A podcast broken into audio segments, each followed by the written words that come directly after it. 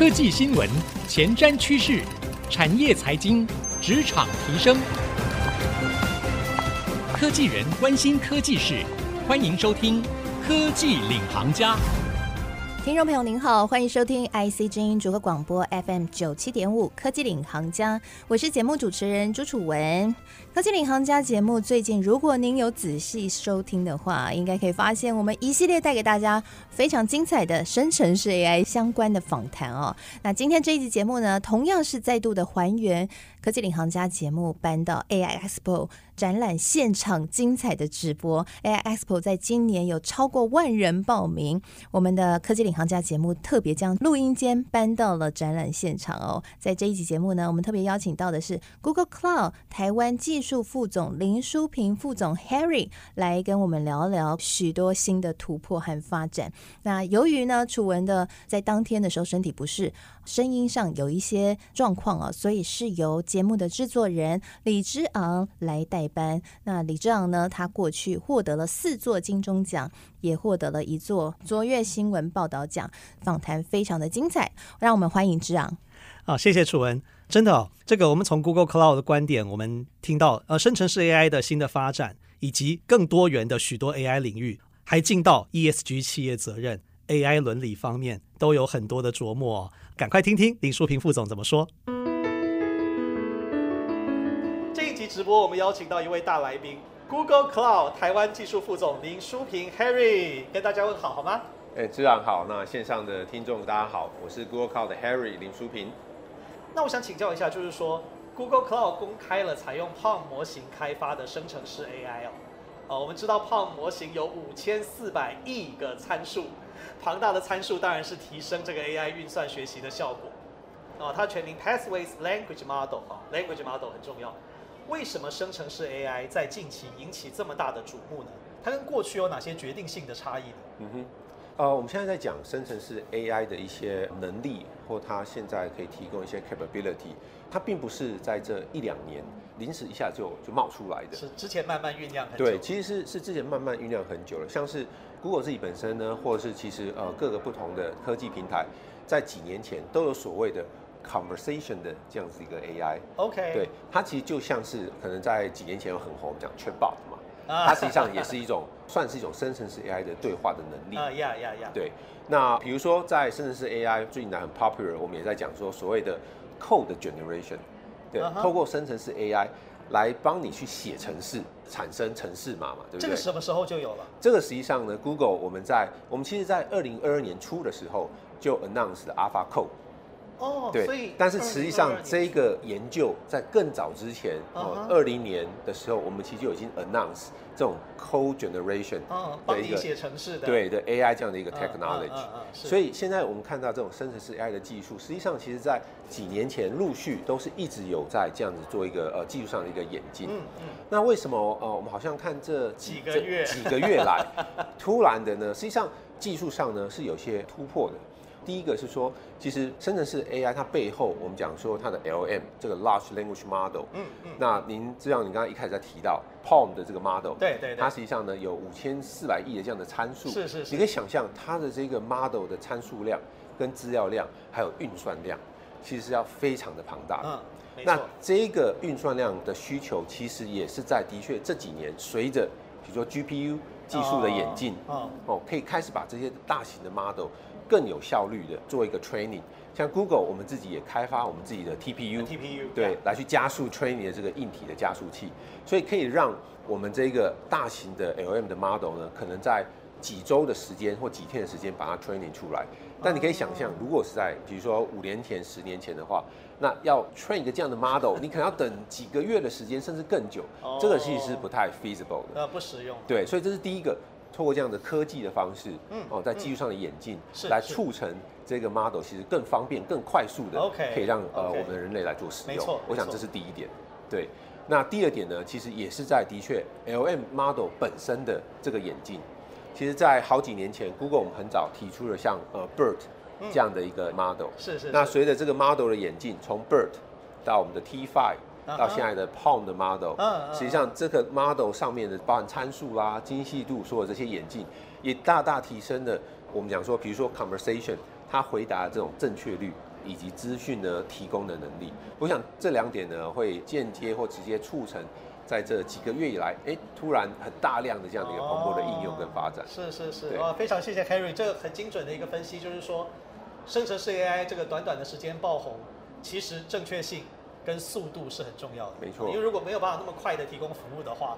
哦，那这个大家对它的兴趣也就不会这么大。对，我想最后补充一点哦，有一点是非常有趣的地方是，其实在过去也因为这样的一些计算能力，这些 model 大致上都是有点比较是属于 independent 各自来看。我们会说，哎，这是一个 chatbot，就它提供 chatbot 能力。对对对。这是一个呢 image recognition，所以这个 model 做 image recognition。是。但这种 LM 的 model 呢，其实它基本上把这些所有的这些能力集成在一个 model 之后，其实有点是促成。我我自己想象小时候在看科技电影，嗯，对对，你会看到是说，其实你现在真的好像达到人类一个救急的梦想，是一个机器人，它好像真的什么都会。一个 model，你可以跟他讨论有 conversation，你可以请他产生一些呃文字，你可以请他 search 一些资料，有点像把过去这些能力都把它汇总起来。哎对对对对。对，那这样的一个经验呢，其实让大家会觉得，哦，好像真的慢慢的更往。过去这种科技电影的这个梦想是是是是，有点像那个 Star Trek 里面百科机器人哦，这个什么东西都可以问他。是是。哦，对，那当然会给人很惊艳的感觉。那 Google Cloud 本身能够做出这样的一个分析，就是因为 AI 领域的长期投入。哦，可是要支持这些投入，需要在商业应用领域，自然语言处理到图像识别。很多强大的 AI 的工具的案例，需要技术跟它配合，对不对？是，我想这个部分刚刚志长有提到，像是说在呃语音处理的部分，在呃去年呢也跟中华电信哦、呃、有在语音处理的合作，还有客服的合作上面呢做一个 AI 的线上客服。那线上客服的话呢，那时候其实一定要训练所谓的客服的 machine learning 的 model 嘛，所以我们也提供我们对应的这个 machine learning 的 model 跟 GPU、TPU 对应的技术，来大大节省中华电信。在这个训练它的线上客服 AI model 的这个时间，那另外一个同样的，我们跟香港的汇丰银行合作，哦哦，对，去开发一个所谓的 automatic 的 quality management system。它这个 model 其实非常有趣，是因为我们知道香港其实大部分大家是讲这个广东话，呀呀呀。而且有时候其实英文也在香港算是一个蛮蛮 common 的一个 language，对，所以有时候其实有点像台湾，我们有时候讲话也是会中英夹杂嘛，中文、英文稍微有 mix up。所以香港汇丰银行跟我们合作，去开发了一个一个 model 来更准确的去辨识，当广东话跟英文 mix up 在一起的时候。你这个讲话也可以把这个语音的部分转成文字，所以你可以更精准的去了解说，哎，可能你在做呃，不管是客服的时候啦，或是 recognize 你的客户在讲一些问题的状况下，你可以精确的去辨识出他其实想要问什么问题，进而呢，你才有办法提供对应更有 quality、更准确的回应给你的这些对应的客户。哦，我觉得这是日常应用里面一个蛮大的突破哎，因为我在使用手机的时候。大部分的那种习惯还是我要输入中文，啊、呃，我就要选中文的语音；我要输入英文，我就要选英文的语音。哦、呃，如果混在一起，常常就会错。哦、呃，但是这边可以解决这样的问题。是是，其实现在现在 machine learning model 能力已经是可以把语言做一个 mix up，然后呢，拿精确来辨识出其实你在讲的这个文字或语言是什么。哦，所以也可以想象，就是未来在包括欧盟，包括新兴国家地区。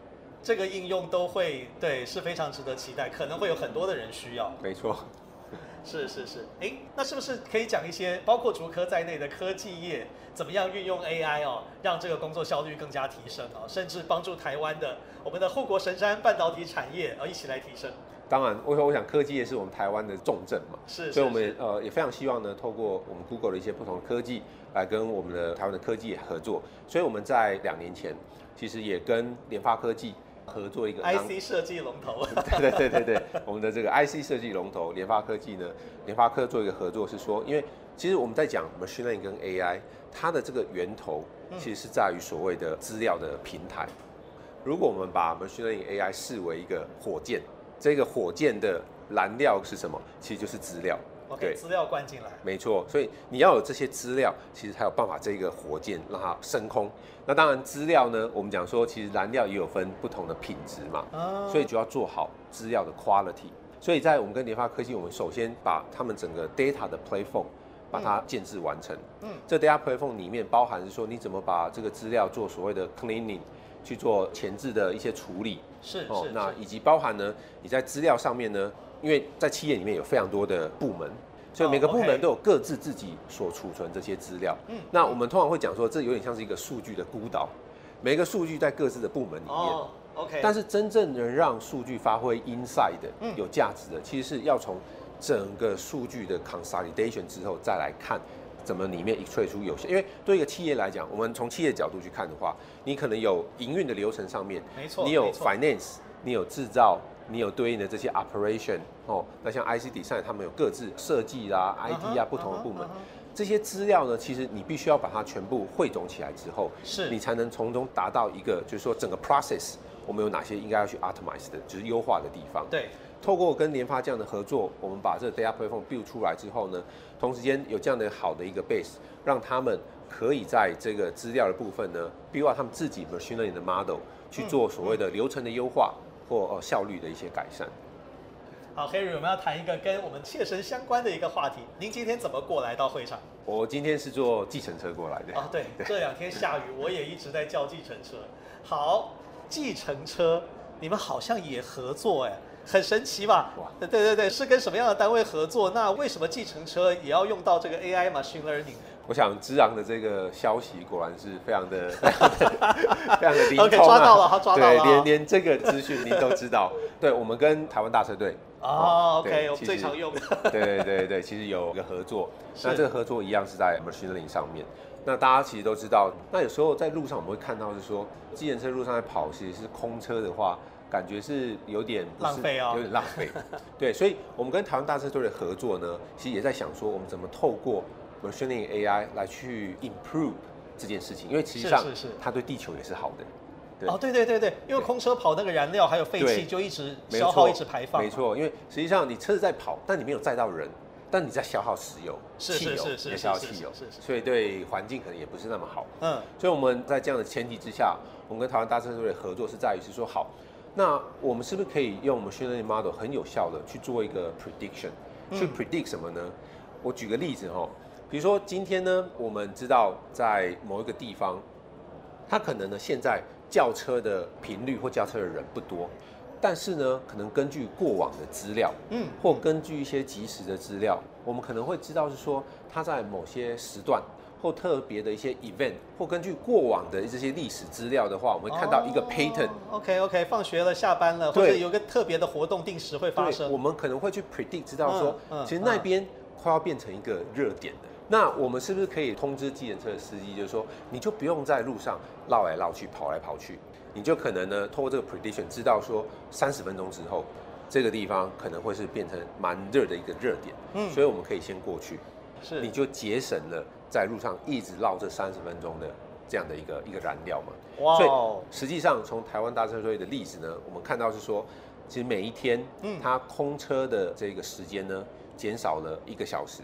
那换算呢，我们说换算成这个经济来讲的话，是是是，其实每个月呢，对计程车的这个驾驶们呢，也减少了五千块的。的一个、哦、一个花费。哦，那这个也是蛮有感的一个省钱了。是是是，那当然最重要的，其实说我们现在讲说企业嘛，嗯、对 ESG 这样的一个形象跟品牌，也是为了是地球的环保是。哦，其实也在这边有非常大的一个贡献。那最后我们也去 verify 是说这个 model 它我们讲说这个热点的 prediction 的准确率呢，其实也有大概高达九十六个 percent。哦，这个非常厉害哦。呃，广播的听众很多是问讲啊，那我们当然知道有很厉害的问讲，他经验丰富，知道哪个红绿灯赶快转过去就不会塞车什么的，很知道这些事情。可是也有一些问讲可能刚进行，连路在哪都搞不清楚，更不要说找热点了，几乎不可能。但现在透过技术，等于每一个司机，每一个司机大哥都可以享受到这个热点的预测。没错。哦，这个对于地球，还有对于我们问奖大哥的帮助哦，这都是很实际啊。是是是。不过我们还是有一些挑战性的问题。生成式 AI 的快速发展哦，也引发了各界专家学者，可能马斯克啊，或者什么有一些苹果共同创办人，甚至有一些专家呼吁要暂停开发 AI 哦。好，当然我们知道这个呼吁恐怕很难了。或者说有些人会觉得说，哎，这么多的创新会不会冲击资安领域？嗯，哦，那我随便跟这个聊天机器人聊天，可能我的机密资料外泄了。对，等等等等。您也是资安的专家，您从企业的角度怎么看待这些疑虑呢？OK。这样我觉得你 bring up 一个非常好的一个议题哦，因为 LLM 还有甚至是 AI 最近的 popularity，让大家觉得哎一直在关注在它有什么应用，它可以做到什么事情。是，但实际上呢，资料的安全性，或者是背后我们讲的 machine learning model，它是不是一个负责任的、准确有效的？其实安全的议题呢，有点是被被 miss 掉了。但实际上呢，哦，Google 我们自己呢，在做这个 machine learning model 这些研发跟开发的过程很早，我们其实就是在关注在这个议题。所以在二零一八年的话呢，我们发表所谓呃 responsible AI 的一个 AI principle，嗯哼，对，里面讲的呢就是呼吁是说我们在强调 AI 它的公正性，它的公平性，嗯，它的这个隐私性，还有它是不是具备高度的可信赖度。比如说我们刚刚提到所谓的公正性或公平性，嗯，我举个例子，像是我们在做所谓的辨识的时候，人脸辨识的话呢，其实。人脸的训练的 model 当然是透过各式各样不同的人，我们来去做这个所谓的 training 的 data，来训练这个 model。对。但是我们有没有想过，人呢其实是有不同的人种、不同的肤色。哦。对。那你的这个 training 的资料跟你的 model 是不是有所谓的我们叫做 machine learning 的 fairness？你的 machine learning 的 prediction 跟 recognition 呢？哎呀。是不能有 bias 的。哦，这这让我想起一个故事，就是说。曾经有过这样的情形了，其实这是一个蛮悲伤的，就是说警察看到黑人，特别注意他有没有做坏事。可是如果说我们以我们从我们这个人权的角度，我们会觉得这个做法就是不对的。是，是，我们就不要让 AI 变成这种警察，对不对？对，没错，因为这就是刚才讲的 machine learning 的 fairness，跟你不能有 bias。是，当你 machine learning 有一个像刚刚这张题的例子这样的 bias 的时候，是，这是很恐怖的，因为 model 本身会把。假设把黑人辨识成一个不同的，不管是 bad guy 或用在不同的 purpose 的话，那那个影响程度是很大的。是，所以我们怎么在 machine learning 包含从 data 本身，从 training 之后的 model 本身，来确保说这个 bias 是不会在 model 里面啊产生发生的，这个其实是非常重要的。还有我们在讲说哦，其实它背后还有一些所谓的隐私权的一些相关的问题。这是为什么当初在做这样的一个服务的时候，我们强调是所谓的人脸的这个辨识，但不是身份特定人的这个所谓的 identification 识别。不然我就可能抓到，比如说总统人在哪里啊？是因为这会有所谓包含，比如说肖像权的问题。对，那所以这些其实在做 machine learning 的这些应用程式开发的时候，这个都包含在我们所谓的 AI principle 里面。我们看的不是只有在所谓的技术上，而是要从刚刚讲这公正性、公平性、可靠性啊，甚至一些 legal 的角度来去看，是说这样的一个呃 machine learning 发展的应用是不是适合的？对，是是，但是伦理上要符合这些原则，需要技术跟它配合，对不对？是没有错。当然，在我们这样的一个 AI principle，我们其实都会有一个 committee。这 committee 的组成呢，会有我们的这个技术的人员来看这个 model 本身的特性是如何。但是呢，这个 committee 本身其实会有不同领域的专家，像我刚刚提到，你必须要有一些 legal 的专家，比如说呃伦理规范道德的专家，是对。那么他们来看说这样的应用上面会不会有产生其他的一些议题？OK，然后他们点出这些问题之后，技术的人再来看，再来看怎么去 address，然后去 mitigate 这样的一些 risk。对，OK OK。那从原理上来说，比如说我要保护隐私，我既要大数据统计出来说人脸辨识，让我的 machine learning 可以应用嘛，但是我又不要个人的这个肖像被泄露，或者说甚至我的定位被标记，嗯，大概要怎么做才能够学习到这样的一个像像像这样子的这一个部分，最重要其实是看你的这个 data training 的这个 data source 跟 data set，你所使用的图片是不是是 public 的。它没有所谓的肖像权的问题，OK，它没有所谓的呃特定人身份的一些问题，对这样子来讲呢一个 public data set 的 training 其实是是 OK 的。哦，所以你刚刚讲的资料品质，就是它进来的这个资料，是是是它本身是有一个条件。对，在 data source 的部分，uh -huh. 你可能在这个问题上面啊，source 的部分，你可能就要在技术上做一些 control 或或把关。是，是，是。对。我们刚刚讲到，今天要带来一些 ESG 的惊喜。我们第一个惊喜，刚刚在我们的这个计程车的话题已经有了，帮助台湾大车队哦，这个减少空车率就是减少汽油的消耗，减少空污，也减少二氧化碳排放。现在大家非常注重这个事情，近零碳排的事情。好，你们帮客户做了。那你们自己呢？这有点挑战的问题哦，因为有有的人的这个我们刻板印象也好，就什么资料中心好耗电啊，你们怎么办？OK，我觉得这样提的一个蛮好的一个点哦，就是说，其实我们 Google Always 的想法是说呢，我们有其实 develop 非常好的一些技术跟 solution 的能力，那接下来呢，我们可以怎么样把这些技术能量跟能力呢，也来帮助到我们的企业客户或我们的合作伙伴？嗯嗯、对对，所以刚刚讲的这个，的确，我们当然我们要以身作则嘛，所以这些我们训练的案例，我们也把它应用在我们自己 Google 本身。哦，对，所以 Google 本身的话，我可以举几个例子，像刚刚您提到这个资料中心，的确，嗯，资料中心的话呢，它需要有电。来去做这个呃维运啊，对，它要运算一定要有电，没错。嗯、但我们其实有一个终极的目标，我们的 CEO Sundar 他其实有讲说，我们在二零三零年其实要做到二十四小时全天候，每分每秒都是用所谓的呃 renewable 能源再生能源，对，来做到所谓的净零碳排。哇，对，二零三零，二零三零是每一分每一秒。都是完全不会有任何的呃一个碳排放量，嗯嗯，所以我们做了几件事情哦，我可能举几个例子，好，像是您刚提到的资料中心，对，我们希望可以尽可能的将我们这些运算所需要的能量耗电是用绿能。OK，来去供应的。OK，但我们知道绿能其实有它的一些限制性。对对对，而且不同的区域，没错，对不对？你在美国亚利桑那州，可能太阳能对对对对对，人在台湾哇，这就不一样了。对对对，它有地区性的限制，呀呀，它有时间的限制。嗯哼，你不可能仰赖晚上要太阳能。哎，对啊，对对，没错。是，所以我在想，那怎么解决这个问题的话呢？我们其实开发了一个所谓的碳智慧的运算平台。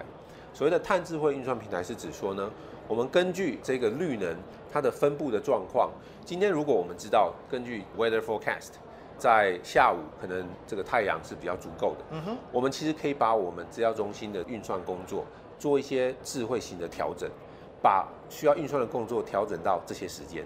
OK，就我电比较够的时候，我就多算一点，没错，对，所以你的绿能的使用率就提高了哦。因为你绿，当你绿能供应低的时候，如果你把很多工作排在这边，你就需要用到非绿能的电。OK，这可能就是透过火力啦，或者是其他发电。对对对，没有错。所以这是第一个。那第二个，我们再想更进一步，刚才您提到地域的问题，嗯嗯，这非常好。地域的问题的话呢，我们在想说，其实 Google 有我们全球的资料中心，我们又有我们全球的网络。那我们是不是利用这个来做一个智慧运算平台，在把我们刚刚的这个所谓的运算资源是在同一个资料中心在做呃这个转换？呃时间的变换。对，我们接下来呢，我们用地域的变换。今天假设，比如说台湾是晚上，美国在早上，亚利桑那州有非常大充足的这个太阳能嘛，我们就把这边所需要运算工作，透过我们 global 网络丢到。美国的资料中心去，oh, 让他那边去做运算。OK。所以从这样的角度呢，从这个所谓时间上、地域上，来进一步的增加绿能的这个使用率，这是第一个。是。那第二个是说呢，那资料中心本身其实有一个非常重要的问题，我们叫做 PUE，它就是有点像是一个能源使用的效率。效率。对。那在最佳的 idea case，它的数值会是一，也就是说你所有的供电。都用在所谓的 IT 运算上面，OK，而不是用在像比如冷却系统的冷气啊，哦这些照明啊上面。那 in average 来讲的话，现在企业的资料中心 PUE 大概就是一点五六、一点五七，OK。目前 Google 的话，我们已经做到一点一，一点一，对，非常接近一点，也对，非常接近一。我们知道，当然知道很厉害，可不可以再明确一点？就是说，它大概比一般的资料中心节电多少倍之类的？呃，以一点五七到一点一来讲的话，这个比一般的资料中心节省了至少大概两到三倍，两到三倍这样子的能源利用率，哦、这样就有概念。所以它实际上呢的做法也是一样，是说，其实在过去呢，我们认为说。资料中心因为有很多运算工作嘛，嗯，那我们怕机器过热，对，就把冷气开强一点，对对对，那它很冷啊，十几度啊，它它十几度，它就不会过热了嘛，对不对？但是我们透过 data center 所有资料的收集，我们收集了三四千的这个 sensor data，嗯，里面包含温度、湿度，你 cooling system 的 pump 的一些压力啊，这些所有的时间，还有这些 metric。那这些资料呢，把它 input 到我们的 machine learning 的 model 去做 training。对。training 之后的 model 会做什么事情？它会根据你现在 data center 的状况来去做 data center 上面可能温度、湿度、压力、pump 的这些调整。嗯哼。同时兼顾说我的资料中心的运算，其实维运是持续 OK 的。嗯。但是。我的能源的耗费量呢，其实是可以降低的，来达到一个 balance。OK，所以你们现在资料中心里面平均大概几度？大概就是可以维持在二十六度上下左右。哦，这样机器又可以正常运转，但是又不会耗掉太多的空调能量。你空调能量呢，其实又不用开到十几度，那其实非常耗电。这也是某种程度刚刚提到这个 PUE 的提升，那通过这样的方式来去做到的。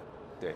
我们真的是看出来哦，在这个节能 ESG 很多的努力，你们会不会未来是一个更大的梦想？就是说，净效率，就是你们所有的运算用的是绿电，可是你们帮助其他企业所节省下来的能量，会远超过你们自己运算中心所需要的电，所以就造成对整个地球的减碳一个净效率的提升。这会不会是你们一个很大的愿景？其实这的确是我们 Google 想要做的一个愿景之一，因为我们其实在整个 ESG 的这个目标上呢，有三个目标，一个是说我们必须要以身作则，自己来做。对。那第二个部分的话呢，是我们希望呢可以把我们这些技术能量跟我们做的一些 practice。把它带到可能是我们上下游的 partner，我们的供应商，okay, okay, 我们的企业客户，所以他们也可以做到同样的效果，把这个整个 ecosystem 透过 ESG 的方式把它 bring up 起来，建立起来。嗯、对，第三个的话呢，最后我们希望每个人都可以参与。哦。对，所有的，even 你是一般的消费大众，你也可以参与。这参与的意思是我我可能举一个很快的例子，比如说我们 Google Map。其实现在呃有推出所谓的在导航的时候，可以给你一个 eco-friendly 的一个 route 哦，环境友善的。对对对对对，你可能开车，所以他可以跟你讲说这条路线在碳排上可能是最低最好的。OK OK。对，通过这样的方式，希望让每个人都可以参与 ESG 这样的一个趋势。对。也谢谢 Harry，呃，我们带来真的是地球很好的一个愿景跟梦想。谢谢您。不会，谢谢谢谢之昂。